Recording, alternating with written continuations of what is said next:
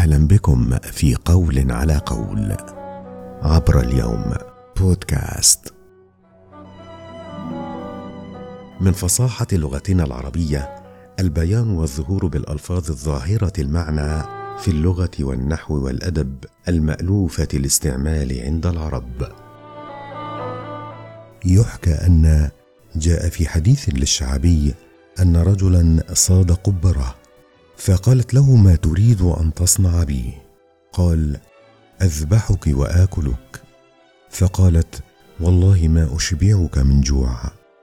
جسمي صغير ولحمي هزيل ولكنني أعلمك ثلاث خصال. واحدة وأنا في يدك وواحدة وأنا على الغصن وثالثة وأنا في أعلى الشجرة. فقال الرجل للقبرة هاتي فقالت لا تتلهف على ما فات.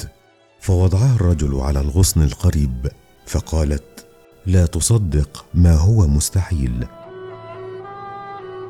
وطارت إلى أعلى الشجرة وقالت للرجل يا مسكين لو ذبحتني لوجدت في حوصلتي جوهرة وزنها عشرون مثقالا. فعض الرجل على إصبعه ندما وأخذ يتحسر. ثم قال لها حسنا فهات الخصلة الثالثة.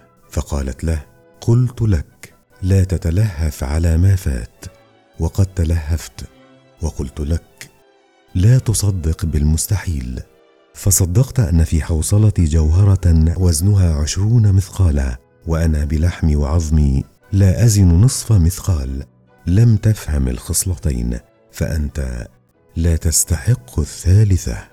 قالت هذا ثم طارت في الجو.